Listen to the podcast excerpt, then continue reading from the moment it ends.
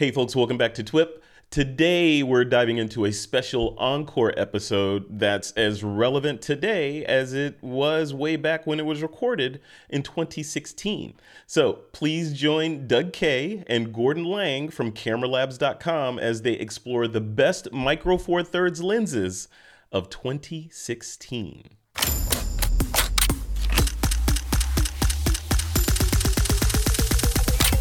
This is TWIP. Up next on the TWIP network, Gordon Laing and I start 2016 with a review of the entire field of Micro Four Thirds lenses on All About the Gear.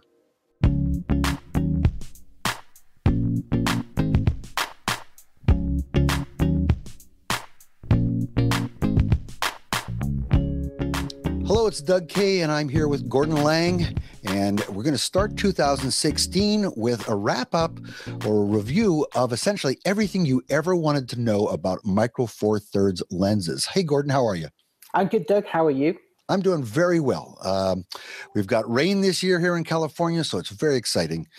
Um, yeah, we, have had it. We've had it before in England. Um, uh, we thought we thought you might like some of it. We're familiar. Yeah, we're familiar. Yes. in fact, I'm about to get very tired of it, but that's okay.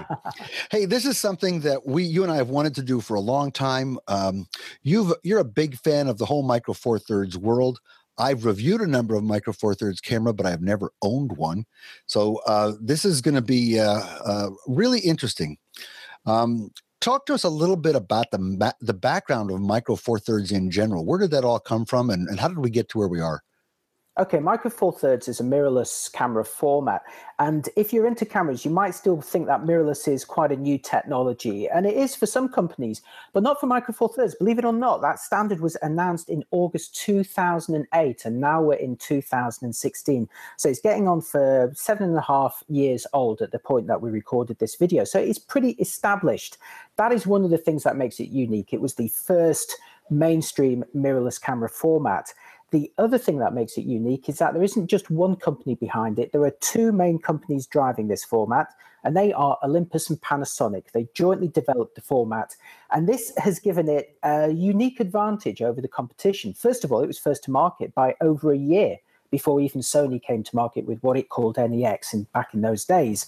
But secondly, you've got not just one, but two major manufacturers developing for it. So you've got two companies producing lenses at the same time. And uniquely, because of course, you know, you could say, hey, hang on a minute, I've got a Canon DSLR and I can buy lenses from Sigma and Tamron and Canon and all manner of people. That's fine. But only Canon makes Canon cameras with an EF mount. In contrast, Micro Four Thirds has got bodies that are built by Panasonic and Olympus. And if you're into filming, there are other companies like Blackmagic and, and other companies besides them which are also doing Micro Four Thirds bodies. So you've actually got this unique system where you've got lenses that have been developed for many, many years specifically for this format, but also the choice of bodies. And we've seen Olympus and Panasonic go in slightly different routes. Uh, Olympus routes, yeah, and routes um, directions. Olympus has taken a lot of inspiration from its fantastic film camera heritage and it's produced bodies with beautiful retro styling but it's not retro for retro's sake. They're still very very functional cameras and they've also really pioneered uh, built-in image stabilization. This is where they actually shift the sensor to counteract wobbles and it works with any lens you attach Meanwhile, Panasonic prefers optical stabilization on its lenses, but it's been really pioneering in the field of video, particularly in 4K video. So you've got these two different manufacturers producing two quite different types of bodies, but which are compatible with the same lenses to a point that a typical Micro Four Thirds owner, like myself, might in, might in fact own bodies by both manufacturers. One that's great for video, say from Panasonic, one that's great for stills and with the built in stabilization from Olympus. And it was all of this put together, which is what made me adopt Micro Four Thirds as one of the main systems that I use for my personal work. And I've been shooting with it pretty much since about 2009. So for me, mirrorless and Micro Four Thirds is something that I've been shooting with for a very, very long time. All right, and we should we should explain before we get into the lenses in particular that the micro four thirds standard, of course, uh, describes the lens mount and the interconnection between the lenses and the bodies, but it's also a standard sensor size, and that sensor size is approximately 50% the height and 50% the width of what we call a full frame uh, sensor. And what that means is that in terms of field of view, the focal lengths are approximately two to one. So, whereas in a full frame camera, as we call it, a 50 millimeter might be considered a standard lens, a 25 millimeter lens on a micro four thirds will give you approximately the same field of view. And as we talk about the lenses today, we're going to use the native focal length. So when we refer to a 25 millimeter lens, it will be an actual 25 millimeter lens. But for you people coming from big cameras, uh, that would look like a 50 to you, at least in terms of the field of view. And likewise, that works the other way around. So, say if you're coming from a full frame system and you think, you know what, my favorite focal length is about 100 millimeter, then in Micro Four Thirds, you'd be looking for a 50 millimeter lens. I should also mention that in terms of depth of field, if you're used to a particular depth of field on full frame, then that two times reduction also applies to that. So if you're used to how f2.8 looks, this is not in terms of light gathering or exposure, just in terms of depth of field. If you're used to how that look, how that looks on on Micro Four Thirds, you'd need half the value. So if you like the look of f2.8, on full frame, then you'll need f1.4 on micro four thirds. So an easy comparison, if you've got a 50 millimeter f2.8 lens on full frame and you want to match that depth of field and coverage, you're looking for a 25 millimeter f1.4 lens on micro four thirds. It's a little bit confusing, but you get used to it in the end. And I want to throw out one thing before we get started. We will get into the lenses, I promise. But you know, you know, years ago, it used to be that if you bought a lens, you were afraid to use it wide open. You know, if you bought an f1.8 lens, people say, oh, oh, it's not sharp at f1.8. You have to stop it down to at least 2.8 or f4. That's not really the case any longer. Lens manufacturers now, in my opinion, are making lenses that really are good enough to shoot wide open. Would you agree in general?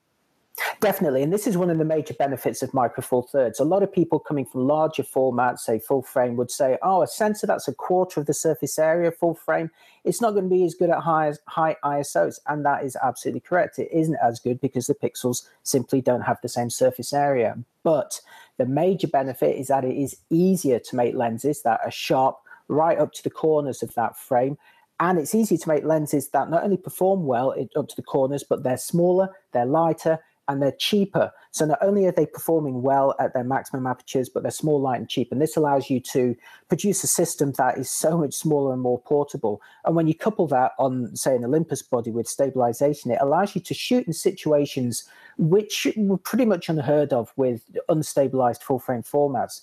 For example, with my Olympus OMD EM1, I'm glancing over here, I might as well pick it up. This is the EM1, which is the camera I use for most of my personal work. I've got it with a lens I'll tell you about in a moment. We are going to talk about the lenses. Uh, with this camera, when I've got a say a 24 millimeter equivalent, so that's a 12 mil lens on this format, I can actually hand hold that at one second with this camera. And this is with my shaky coffee hands. One second exposures. That means that I can shoot at low eyes. I don't care about 800 or 1600 ISO not looking great on this. Sure, if I'm shooting action, you know, in low light, that is a bit of a problem, but I'm shooting buildings, they're not going anywhere, or landscapes. So I can actually shoot at the lowest ISO setting on this, even during the blue hour. Nice low ISOs, brilliant lens quality. I'm doing it all handheld, no need to set up a tripod. I'm running around grabbing a lot more shots than I would had I been using a tripod. So Micro Four Thirds has really changed the way that I uh, approach my photography for the better. It's a lot more fun. I'm getting a lot more successful images. Okay, so when a person gets their first camera, Micro Four Thirds or otherwise, they probably buy the camera with a kit zoom. What what are the kit zooms that we're likely to encounter in the Micro Four Thirds world, and are they any good? Yeah, well, most of the time on the Olympus side of things, unless you're going for one of their higher end bodies, you'd probably be getting their collapsing 14 to 42 millimeter kit zoom. Now, it's okay, 14 to 42. Remember to times it by two, that becomes 28 to 84 millimeter equivalent. It's a fair range. And because it's a collapsing design, it shrinks down when it's powered off. So it's very, very compact. It's great if you want a compact body, although the quality inevitably suffers a bit. For me, the best affordable kit zoom in Micro Four Thirds is the Panasonic 14 to 42. It doesn't collapse, although it is very, very small, but it is just sharp into the corners. It is very, very good quality. If you're going for a higher end body, though, uh, both Panasonic and Olympus do some really, really nice lenses that are weather sealed and brighter. Uh, Panasonic has a 12 to 35, so that becomes 24 to 70. And Olympus has a 12 to 40, So that becomes 24 to 80, reaches that little bit further. Both of those are f2.8, constant focal ratio throughout their range. And they're both weather sealed. They're really, really nice lenses for general purpose use if you've got one of the higher end bodies. So typically, if you were to go for something like the EM1 or from Panasonic side, say the GH4, then you would be coupling it if you wanted a kit zoom with one of those. But for me, it's all about the prime lenses. So the lenses that I'm going to recommend that people go for next, or maybe even instead of a kit zoom, are going to mostly be fixed focal length lenses. They're shorter, they're lighter, they're brighter. And in terms of micro four thirds, as you know, with that depth of field not being quite as shallow as on full frame at the same F number values, really primes the way to go if you want to have some control over depth of field. Okay, and uh, I've got U.S. prices here, which I'll try and uh, help people out with. To, to recap um, what uh, Gordon just said, that Panasonic 14 to 42 costs $245 if you buy it uh, by itself, not as a kit lens. So it's it's quite a bargain. Um, the other two lenses that Gordon mentioned, the weather sealed ones, the Panasonic 12 to 35 comes in at about $750, and the Olympus 12 to 40 is about $800. So um, quite a bargain for the 14 to 42. Um, and uh, Gordon, would you suggest people buy cameras without kit lenses if they can't get them with kit this, with kit? Sorry, buy them without kit lenses and then add these if that's all they can do. Is that the best solution? I always recommend that people buy a camera with a kit zoom partly because the companies normally subsidize them a bit so that that value that price that you quoted for the 14 to 42 it would be considerably less than that if you bought it with a panasonic body. Uh, so it becomes a kind of no-brainer price wise it gives you an emergency lens to use uh, if you you know if you're being a bit of a snob like me and you go oh no i only use primes. Well you know if it's chucking it down with rain or you're going to be going to some environment you don't particularly trust then sure ch- chuck on that kit zoom because you don't care that much about it. It's also a great lens to get you started. If it's your first lens, it will teach you whether you want to go wider, longer, closer, or brighter. So they're very, very good to teach you about what lens to get next. People are always saying to me when they buy their first camera, what should I get for my second lens? I say, don't get anything yet. Use the kit zoom for a bit because the lens you think you want may not end up being the lens that you actually need. Most people gravitate towards getting a telephoto zoom as their second lens. What happens if they get hooked on wide angle or micro photography or portrait photography and they want a shallower depth of field? Then the telephoto zoom may not be the ideal choice for them. I would also say that it's a lot easier to sell a body with a kit zoom than body alone. So when it comes to upgrading your camera and you want to sell it, it makes it more attractive if you've got a lens to go with it. So go for the kit zoom if you see it's an option and it doesn't add much to the price. Very good. Okay, we're going to start with the shorter focal lengths, the wider angle lenses, and work our way up to those long telephotos. Let's start with fisheyes, Gordon. What are your favorites in the fisheye department? Well, isn't it amazing that there is even a choice? This is one of the major benefits of the Micro Four Thirds system is that not only are almost all focal lengths covered in this catalog, but they're covered with typically two or even three different choices at each popular focal length. And this is when a lot of rival mirrorless formats may only have one uh, option at that focal length, or even none at all. So, with starting at the fisheye, believe it or not, there are three fisheye choices for Micro Four Thirds. Uh, Panasonic came out with one very early on, an 8mm f 3.5 with autofocus. A while after that, Samyang which is a, a, Korean company known for their manual focus lenses that are very affordable. Because if you don't actually know about how camera man licensing works, you actually pay extra if you want autofocus. So let's say Doug Kaye wants to start producing his own lenses in the Canon mount. He's going to have to pay more if he wants them to be autofocus. But if they're only manual focus, he doesn't have to pay as big a license. And that is one of the reasons why Samyang lenses are manual focus, and that in turn means why they're also quite affordable. But they're very good quality. Uh, this is a lens that I bought myself. This is their 7.5 millimeter fisheye. It's uh, f3.5, so it's not particularly bright, but it's very, very affordable. Uh, Doug, what price have you got on this lens? The Samyang is about $270 US. Okay, the quality is pretty good. Even wide open, it doesn't soften that much in the corners, but if you stop it down and it is a manual aperture ring you've got on this lens, stop it down just really to f4 or ideally f5.6, and it becomes very, very crisp. And look at the size of it; it is really very, very small. I can stick this on there on the camera, and it is brilliant in in tight interiors like a cathedral, or if you're into filming action. Uh, like uh, skateboarding and snowboarding, you can get really up close with it. And of course, like most mirrorless cameras, the Olympus Panasonic bodies have got focus peaking, so it's very easy to focus this thing too. However, it is not my premium choice. My premium choice is this, and this is quite a unique lens already. This is a much newer lens. It is the Olympus 8 millimeter fisheye. You'll notice straight away it's about twice the height of the Samyang, and the reason for that is that this lens has an f1.8 focal ratio. It is the brightest fisheye around. Now, what this means is that even with the small micro four thirds sensor, if you get quite close to your subject, you can actually achieve a slightly blurred background with this. Um, so there are shallow depth of field effects that you can achieve with it. But more importantly, it lets you shoot in such low light, especially when mounted on an Olympus body with built-in stabilization, particularly when you're doing things like filming video. Again, if you look at those skateboarding situations, I see so many people filming these around, say, places like San Francisco or where I live in Brighton. And typically they might have like a Canon uh, 5D Mark III rig with um, one of Canon's many fisheye lenses. They're not stabilized. So you need to have quite a big stabilization rig to carry that. And of course, the whole thing becomes quite heavy and unwieldy. Alternatively, you could mount this Olympus uh, 1.8 fisheye on one of the Olympus bodies with stabilization. It's much smaller, it's a stabilized rig, and because it's a bright lens, you're shooting at a low ISO for good quality, even in low light. So again, this whole idea that Micro Four Thirds with its smaller sensor has lower um, noise performance, or rather inferior noise performance, it all becomes null and void when you're shooting at low ISOs anyway, because you've got nice bright lenses. So for me, this this fisheye has become actually very, very practical. I, I take it on all my trips and I really, really like it. Very, very sharp, up to the corners, even at f1.8. Okay, so that uh, Olympus F18 fisheye is about eight hundred dollars.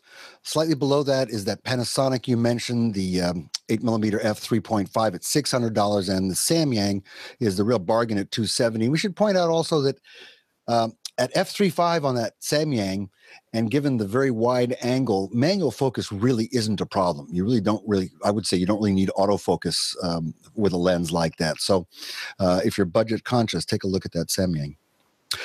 Okay, let's go to what we would call ultra wide lenses. We're not fisheye. One of those, we're not that sort of strange fisheye look, but we're very wide angle. What do you like in that category? Okay, well, one of the things that most appealed to me about Micro Four Thirds when it first launched, when a new format launches, everyone looks not just to the body but to the lenses. What do they launch it with? Most people launch a system with a basic kit zoom and at least one bright prime lens that you can use as a general purpose or a portrait type lens. But Panasonic came out very, very early on in Micro Four Thirds with an ultra wide zoom. Now, a lot of other formats, for example, Sony um, and Fujifilm, kept their users waiting quite a long time before they brought out an ultra wide zoom. But Panasonic was there very early on with this. This is the 7 to 14 millimeter, so that becomes 14 to 28 uh, millimeter f4. It's a constant focal ratio. This lens is brilliant. It's tiny. It, it's very small. It's very light. Like a lot of ultra wide zooms, you can't put a uh, filter on it without a, a, bulky adapter, but there are ways around that. Um, and this was one of the first lenses I bought, and one of the reasons I actually invested in Micro Four Thirds to start with. I, I really love this lens. It's very, very sharp right up into the corners. You're going to hear me say this throughout this video, but that's one of the benefits of Micro Four Thirds across its entire focal range, whether you're shooting at 7 or 14 millimeter. There is only one problem with this lens, which is it suffers from some flare issues, which means if you're pointing it at very bright lights, then you may see some bluey purple artifacts, some little flare reflections. Sometimes they're easy to retouch out, sometimes you don't notice them, sometimes they're horrendous it's one of those things where when you know where to look for it, you see it, but when you don't know about it, you don't notice it. So let's pretend it's not there. This is an option still. However, if you've got more money to spend, there is this, which is the Olympus. This is a much newer lens. This is again 7 to 14 millimeter, except it's f2.8 all the way. Now, let me compare these sizes for you if you're watching the video. The Olympus one, again, has the bulbous front end. You can't mount filters on the front. And it is quite a lot taller and quite a lot heavier. However, you've got that aperture that's one stop brighter. Again, I've used this lens for a lot of handheld shooting on the Olympus bodies. It is great in low light. You don't need to stop it down for sharp quality in the corners. And best of all, it avoids those flare issues of the Lumix 7 to 14. However, it is more expensive. Doug, what are the prices of those two lenses? Uh, the F4 from Panasonic is $800 US, and the F28 from Olympus is 1100 both fantastic options. I, if you if you can afford it and you've got one of the larger bodies with a bigger grip, I would go for the Olympus. Uh, but there's still nothing wrong with this uh, Lumix 714 apart from the flare issues. And since the Olympus came out, I think quite a few people sold these lenses, so there's a good option to look for these secondhand. If you're flying a, a, a drone. A lot of people really like the Panasonic bodies because they've got great video and they do some smaller ones you can mount on drones zooms are not ideal. Fixed focals are better, and um, Olympus does a 12 millimeter f2, so that's a 24 mil equivalent. That is a nice wide prime lens, but I would sooner have one of these zooms. They're one of the only zooms in my system. Now, if I really needed, uh, I should point out, both of the lenses you show are very reminiscent of the famous Nikon 14 to 24. They look at, they've got that bulbous front end. They don't take filters. I wish I had mine still. I wish I owned it. I could show you a comparison because that Nikon 14 to 24 is massive in size compared to the two that you just held up there. But one of the problems with that 14 to 24 was that you couldn't put filters on it. And that's still one of the challenges with those two. I think there's also an Olympus 9 to 18. Is that correct? That is correct. So that's not quite as wide, but still pretty wide. And the benefit of the Olympus is not only is it uh, cheaper than either of those, but it can also take front-mounted filters. Okay, very good, and that comes in at around five hundred dollars. So these are these are great lenses for that ultra wide look. And um, again, if you're if you're coming from Nikon and your wrists are tired, this is the place to go. You'll get something that that feels very familiar to you visually. All right, let's uh, let's move to what we consider, I guess, the sort of standard wide-angle lens. Uh, not quite as severe as these ultras. Um, you know, and there's so much there's so much choice. I mean, already, you know, there's there were three ultra-wide zooms available. If you're on the Fujifilm system, there's only one ultra-wide zoom. Fortunately, it's very good.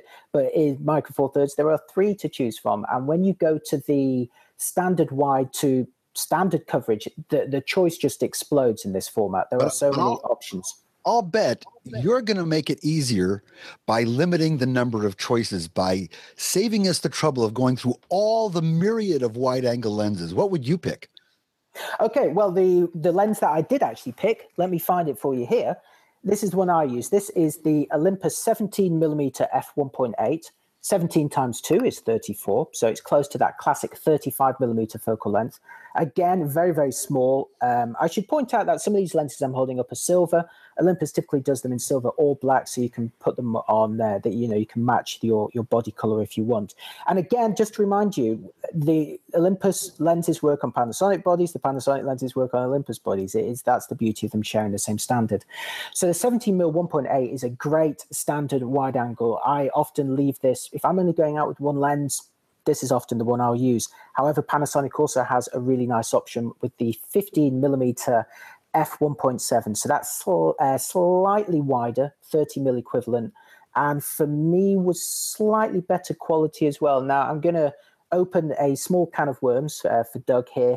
The 15 millimeter um, Lumix lens is the first lens we've mentioned that is branded to some extent by Leica. Yeah, yeah. I, I did a review of some of the early Leica branded lenses that Panasonic Lumix uses, and I came up with the phrase Lino, Leica in name only. Now, I had a lot of flack from that. The Panasonic people were very good and were, they worked with me to understand the differences. The Lumix fans went ballistic. Um, what we've got here is uh, an engineering and marketing partnership between Panasonic and Leica. And in fact, Leica has a great deal of input on the design and manufacturing of the lenses. However, they're not made in Germany at the Leica factory. Uh, this is definitely a Panasonic product. Um, so let's let's say it's it it is Leica in name only, but there are real benefits, and these are some excellent excellent lenses. This the Olympus 17 millimeter, four hundred dollars. Uh, the Lumix the Leica Lumix Panasonic 15 millimeter, $600, a 50% premium. Um, I've used that uh, 15 millimeter, and it is a gorgeous lens. I have to admit. Okay, so moving on to standard lenses. Again, lots of choice. So by standard, we mean roughly equivalent to the magnification of the human eye, which, as we know from the full frame world, is a 50 mil equivalent. So in Micro Four Thirds, it's 25 millimeter. And there are two uh, main choices. Now, uh, back in the day when the format first launched, Panasonic had a 20 millimeter f1.7, I think, lens. That was a pancake lens, very small. Nice lens. But shortly after that, there was another Leica Lumix uh, collaboration, which was a 25 millimeter f1.4. And that is what I have here on my OMD EM1 with a, uh, a nice Leica square lens hood. It's not the most effective lens hood, I should say, but it's effective in looking. Looks really cool. good. It's very cool. I do like that. And of course, it comes off. It just doesn't reverse back on. That's that's one of its failings. But this lens is lovely. Now, it may be one of the first lenses in the system, but it still produces beautiful, beautiful results. So 25 millimeter f1.4 is going to be equivalent in coverage and depth of field to a 50 mm f2.8. Now that may not sound like it's going to achieve that shallow depth of field compared to full frame, you know, f2.8, but if you speak to most full frame users, they'll be going, "Oh, I wouldn't use my, you know, f1.8 lens fully wide open. There's nothing in focus at all. I stop it down at least to f2.8." And at that point, you're getting beautiful results. I use this for all of my product photography, pretty much. So if you go to cameralabs.com and you see any of the photos of the cameras in my reviews with the nice blurry lights in the background next to the coffee cups and things like that, this is the system I'm using. The Lumix Leica Lumix 25mm 1.4 on the Olympus OMD EM1 beautiful, beautiful combination. I also use this as a portrait lens. It focuses fairly closely. It's if you're happy to get reasonably close to your subject, say if they're kids or people who you know pretty well, uh, because at that focal length you do have to get quite close. It gives a more of a kind of intimate portrait uh, scenario, and I really, really like it. The rendering is what makes this lens very special. The colors and the shapes, the bokeh, I'm going to use that word, is just very, very attractive on this. However, uh, Olympus has since released a 25mm f1.8 that is also very good and I believe comes in at a lower price. But for me, if you can afford it, the uh, Leica Lumix 2514 is still a gorgeous lens. Yeah, there's about a two to one ratio in cost here. The the Leica Lumix is six hundred dollars US, and the Olympus F1.8 is three hundred dollars, quite quite a bit cheaper. But I'll tell you, again, I have nowhere near the experience that Gordon you have with these lenses. I've used just a fraction of them for my reviews, but I can remember when that um, that Leica Lumix 25 came out. It was one of the first lenses that I tested, and I agree with you completely. Shooting that lens wide open, um, sort of a sort of normal focal length portraiture lens, working indoors in low light, just a beautiful lens. One of my favorites. Well, it's time to to move into the world of mild telephotos, if you will. And let's again, let's go lots there. of choice.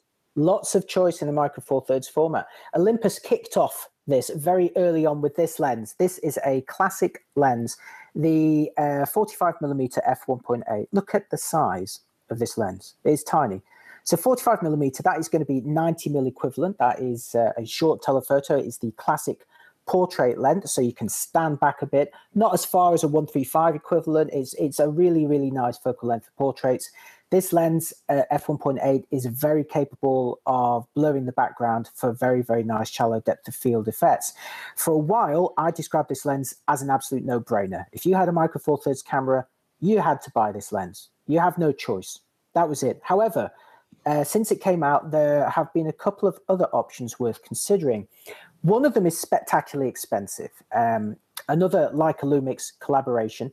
Oh, I should probably point out at this point that so far all of these Olympus lenses are unstabilized because Olympus put stabilization in their body. So when you put one of these Olympus lenses on a Panasonic body, unless you've got one of the few Panasonic bodies with built-in stabilization, then you don't have a stabilized combination. That may or may not be an issue for you. Some of the Panasonic lenses have optical stabilization. When they have, I will mention it. So far, uh, the 25 millimeter 1.4 does not. Um, so that brings me back to the Leica Lumix 42.5 millimeter. So that becomes 85 equivalent. F1.2, count it, F1.2. One of the brightest lenses in the Micro Four Thirds system, although again, in full frame equivalent terms, before we get too excited, it's like having F2.4 in terms of equivalent depth of field, but it's still shallower than the rest of these. It is a large and heavy and expensive lens. It does have optical stabilization. It is all about producing not just an extremely sharp image across the frame, even at f1.2, but about beautiful, beautiful, beautiful rendering. Now, you may think the 4518 produces lovely rendering, and it does. But when you put it next to that uh, 42.5 1.2, which Leica calls the Nocticron, on the account that it can work in very low light, it, it's just a big step up. The rendering looks really beautiful. And it's one of those things where bokeh fanatics on a big budget will go, I'm going to get that lens because I love the look of it. I love the contrast. I love the color. I love the rendering. Everyone else will go, what are they talking about? You know, it's this is so much cheaper. Just buy this one. Look at this. Look at the size of it. It doesn't weigh anything either. It's tiny. But since then, Panasonic has also produced another option which targets this lens directly. It is another 42.5 millimeter focal length, f1.7 focal ratio. It also has optical stabilization, which is great if you've got a Panasonic body. Quality in my test was a little bit better than the Olympus, but it has one important advantage, and that is that it focuses a lot closer. Close enough not to do one to one macro reproduction, but close enough to get a really nice close up of flowers and other details. And I found it was good enough for me to use as a macro lens. And I'm always looking for, for lenses that can perform double duty. With this lens, this lens cannot focus very closely. So if I wanted to shoot close ups, macro shots, I would need another I would need to carry another lens. I don't want to carry another lens. I don't want the weight or the inconvenience. I really like that Panasonic 42.5 1.7 because it is a great portrait lens. It is optically stabilized and it focuses very close. So that is my choice at the short telephoto end, unless you've got the kind of money to afford the Nocticron. So what kind of money are we talking about for these lenses? Well, that that Olympus F1.8 is three hundred dollars. Um, and as you said, that was, you know, for a long time, that was the, the lens. Uh, this uh, 42 and a half millimeter f1.7 is only $400. So it's only $100 more, probably the best bang for the buck in that category. And if you really need an Nocticron, if you've got to have an f1.2 42.5 millimeter, you can spend $1,500. But isn't it nice again that Micro Four Thirds is so established that it can have luxury options? So it can have budget options and luxury options. They're not saying this is the only option. There are multiple ones. And uh, going a little bit longer still is this lens, which is the Olympus 75 millimeter f1.8. So this is equivalent to 150 mil. So if you're using this as a portrait lens, uh, you know you're, you're going to be standing quite far away. However, in turn, it does uh, produce a very, very shallow depth field. You can use it just as a general telephoto. Again, it's very small. This this is you know one of one of the heavier and largest micro four third lenses primes that are out there, but it's still small and light. I use this a lot for architecture actually from a distance um, or for getting. It, it's even I even use it for landscapes. You know, but if you've got a subject who is willing to cooperate and pose for you, you can get some really nice portraits with this. And I know some portrait photographers who go, hmm, I could either buy the Nocticron and try and do it all with that, or I could get the Olympus um, 75 and one of the 45s or 42.5s, where, you know, for, for the same money or even less. So speaking of money, how much is the 75 1.8? That's a $700 lens. Okay, so you could get this and the Lumix 42.5 1.7 and still have that combination for less than in the Nocticron. Yeah, very good. Very good. So let's take a little diversion. Let's go a little bit off track. You mentioned, for example, that I could use that Lumix 42.5 millimeter f1.7 if I wanted to get fairly close, but not true one to one macro. But suppose I really want to do serious macro photography with a micro four thirds camera. What are my choices there? Well, if you want to be able to do one to one reproduction, which is, after all, the technical definition of a true macro lens, you have not one, not two, but three choices in the Micro Four Thirds format. Again, so many other formats will only give you one macro lens or two. There's three on Micro Four Thirds. So again, Panasonic came out very, very early on with another Lumix Leica combination, the optically stabilized 45 millimeter f2.8. It's quite a nice lens for a while. It was the only macro lens. It took ages before Olympus came out with its 60 millimeter f2.8. But then more recently, in fact, at the same time as the Lumix 42.5 1.7, Panasonic came out with another macro lens. It wasn't a Lumix Leica, it's just a Lumix lens, and it is a 30 millimeter f2.8. So let's look at what these lenses have in common. They're all f2.8. They all will do one-to-one reproduction. The difference is is the focal length. So we've got 30, 45, and 60 millimeter. Remember, you've got to double all of those. So they become equivalent to 60, 90, and 120 millimeter, which in turn defines how far away you're going to be to achieve one-to-one reproduction. Now, with the 30 millimeter, you you've got to be pretty close to do that. So if you're photographing a poisonous bee, then you may feel more comfortable with the longer option of those three, with the 60 millimeter. However, if you don't mind getting really, really close, obviously you also have to worry about shadows when you get close. However, if, like me, you like your lenses to perform double duty, you may be thinking, well, I should go for one that I can use for something else. Now, the Olympus at 60 mil becomes 120. That could be a good kind of uh, telephoto portrait. But for me, I actually really like the Lumix 30 millimeter f2.8 because it becomes an almost standard focal length. When I've got that lens on, I noticed when I was doing macro tests, I was actually lucky enough to be in one of the major flower markets in Amsterdam, which if you're ever in Holland or near Amsterdam, you should absolutely try and visit. You've got to get there pretty early in the morning. But you see all the flowers being uh, driven along, you know, and, and being packaged up. It's, it's it's like going to a Tsukiji fish market in Japan, except for flowers. And then nearby, they've got where they grow them all. And there are obviously a lot of flowers there because that's where so many of them come from for the for the whole world. And I was shooting lot of macro close-ups, but then I was able to just take pictures of my family or of the buildings because, of course, the 30 mil was close to a standard lens. So I found that, in fact, I barely took that lens off all day. Uh, so it became very, very flexible, and that to me made it more appealing. But of course, it really is a specialist lens. It is first and foremost a macro lens. So choose it, choose which macro lens based on how far away you want to be from your subject to achieve one to one. So if you don't want to be too close, get the 60. Uh, if you don't mind getting close, get the 30. For me, the original Leica Lumix 45 is a bit, it's it's overpriced now. I feel unless you can get a good deal on it, um, it's not because it's now got competition at either end. That's not the compelling one. I'd go for the 32.8. Yeah, and that uh, that 45 millimeter Leica is the highest. It's 550 dollars US. The 60 millimeter Olympus uh, is only $400. And just below that, that Panasonic 30 millimeter f2.8 comes in at 370. So um, uh, relatively close in price, but I, I, agree with you. It sounds like the uh, the 30 millimeter Panasonic might be the the most flexible. Okay, so Gordon, you already talked about the Olympus 75 millimeter f1.8. That's a $700 lens. Starting to get up there into the into the longer focal lengths. But suppose I need to go longer than 75 millimeter. What are my choices?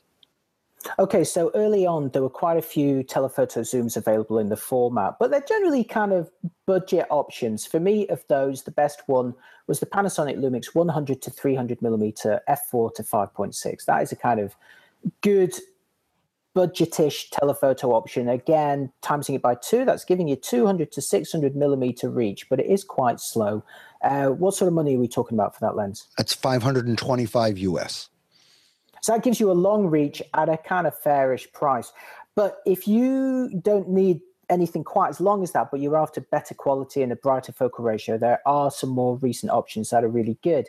Now, earlier I mentioned a 12 to 35 and a 12 to 40 from Panasonic and Olympus, respectively, f2.8 lenses. Both companies do matching telephoto zooms for those. So in Panasonic's world, it's a uh, 35 to 100 f2.8 and in Olympus's world, it's a 40 millimeter to 152.8. So already you can see that those two Olympus lenses take you from 24 mil equivalent to 300 millimeter equivalent with a constant f2.8 focal ratio. And in fact, Olympus, going back to one of the first lenses, the uh, 714 2.8, Olympus now has a pro grade system where with three lenses, you can go from 14 mil equivalent to 300 mil equivalent with a constant f2.8 focal ratio and weather sealing throughout.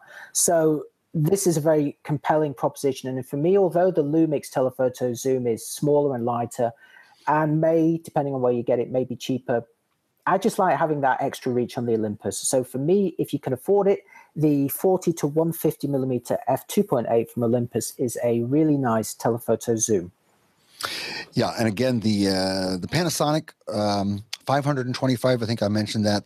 That Olympus 40 to 150 f2.8 constant aperture, 100, uh, sorry, $1,300. So, you know, more than double the price, but, uh, and, and not as long. You know, a lot of my friends like to shoot birds and wildlife. And one of the problems I've had convincing people to go mirrorless is the lack of long focal lengths, people who want to shoot nature uh, and animals and birds at a distance. And here now, the the Panasonic getting up there to 300 millimeter or 600 equivalent, even that Olympus 150 millimeter, 300 equivalent, we're getting you know pretty long.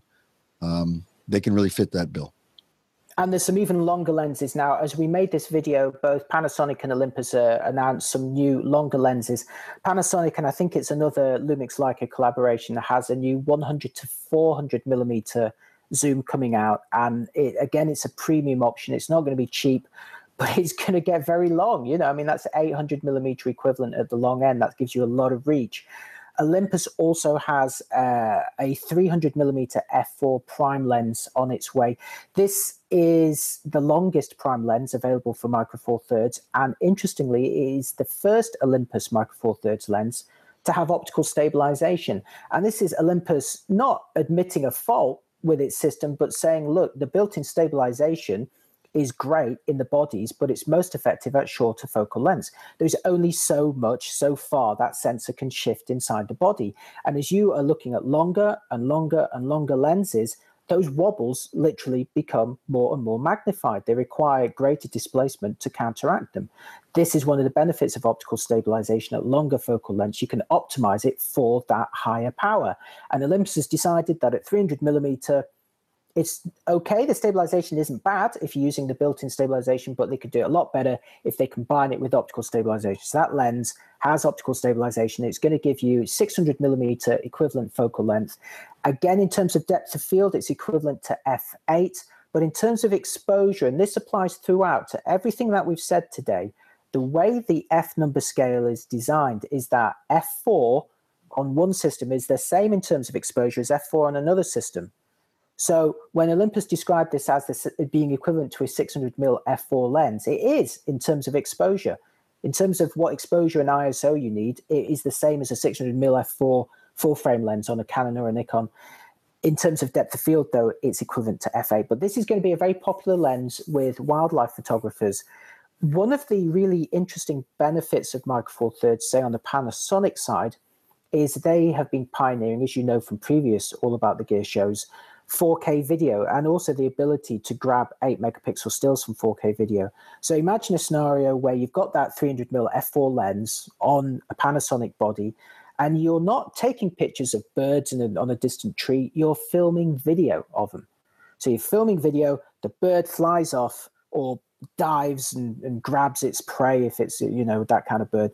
And you've captured all of that at 30 frames per second with 4k video and you can extract 8 megapixel stills from that. So i think the combination I, and i've seen people do this with adapted spotting scopes. So this lens is going to give them that ability to do that with autofocus as well. Not great continuous af unfortunately on the system but at least you could get that initial lock. So i think that's going to be a very popular lens uh, for bird photographers the 300 millimeter f4 I, I, agree. And we should point out, you've said this, but I want to restate this that the Panasonic 100 to 400 is an f4 to f6.3. But as you zoom in, it pretty rapidly is going to go towards that f6.3. So, uh, unless you're shooting at the shorter focal lengths, you've got a relatively slow lens there.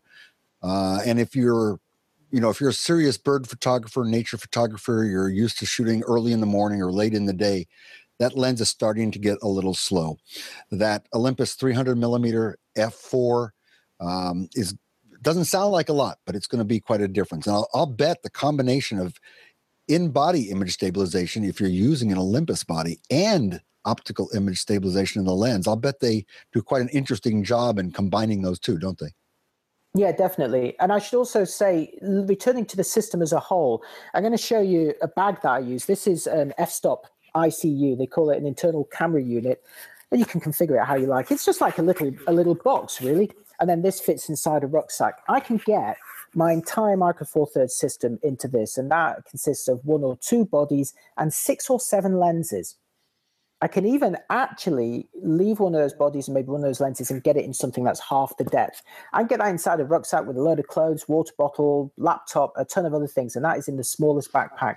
And for me, that that is one of the most compelling messages about using not just mirrorless but specifically micro four thirds because the lenses are so small and yet are delivering very very sharp quality across the frame. I'm very very satisfied with it and that again is why it's one of the main formats that i use for my own day-to-day photography. Very good. I want to wrap up the longer lenses by pointing out that that panasonic 100 to 400 is $1,800 US. And for only $700 more, you could get the 300 millimeter prime f4 at $2,500. Gordon, we've done a quite a good job. I'm going to put you on the spot. I didn't tell you I was going to do this. And I know how unfair this question is because I get asked this question all the time. You've bought a micro four thirds camera. You know where I'm going. You buy it, you get a micro four thirds camera, you get a kit zoom what's the one lens without knowing what anybody's going to shoot what's the one lens you would then go out and buy as your second lens? Okay i would go for a 25 a bright 25 mil and this actually also applies if you've got a dslr the first lens you get is a 50 mil f1.8 always sorry the second lens you get is a bright standard prime. Uh, so for me it would either be this lumix 25 millimeter f1.4 or at a lower price, the Olympus um, 25 millimeter f1.7.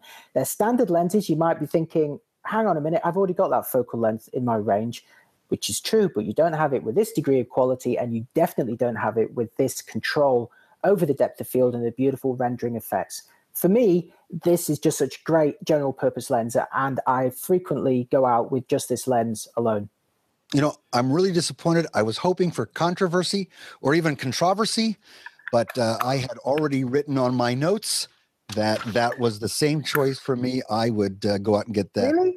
Uh, yeah, absolutely. I would get that Lumix Leica 25 F1.4 for $600 US. So, oh, well, great minds think alike or something like that. Hey, uh, stand up a little bit and show us that shirt. Do you like this? I, I love is, that shirt. That's me, actually. That's an x ray of me holding a camera with my beanie hat. And it will be available at cameralabs.com along with another design uh, in 2016. So if you want to yeah. look like me, you can order one of these t-shirts. There you go. And uh, and I wanted to point that out because, as you can tell, Gordon spends uh, his entire life. He's abandoned his family. Uh, his kids no longer know who he is, and uh, he spends all of his time uh, pretty much reviewing cameras and lenses for us over at cameralabs.com. I encourage you to go there to read reviews of these lenses in great detail. Hopefully, you didn't have to take notes because it's all there. And uh, I also encourage you, if you're interested in purchasing anything we discuss about here on All About the Gear, go over to cameralabs.com, click on the buy now links there. Um, you'll you'll ha- help pay the child support. No, that's not fair to say. that doesn't sound good. Help pay the lens support. So I pay the lens, lens, support. Absolutely. Yeah. Gordon, it has been a pleasure as always. I think uh, we've we've helped me understand the world of micro four thirds lenses, and hopefully our, our listeners and viewers as well. Glad to be of service. As always, a pleasure. Thanks, Gordon. Bye bye.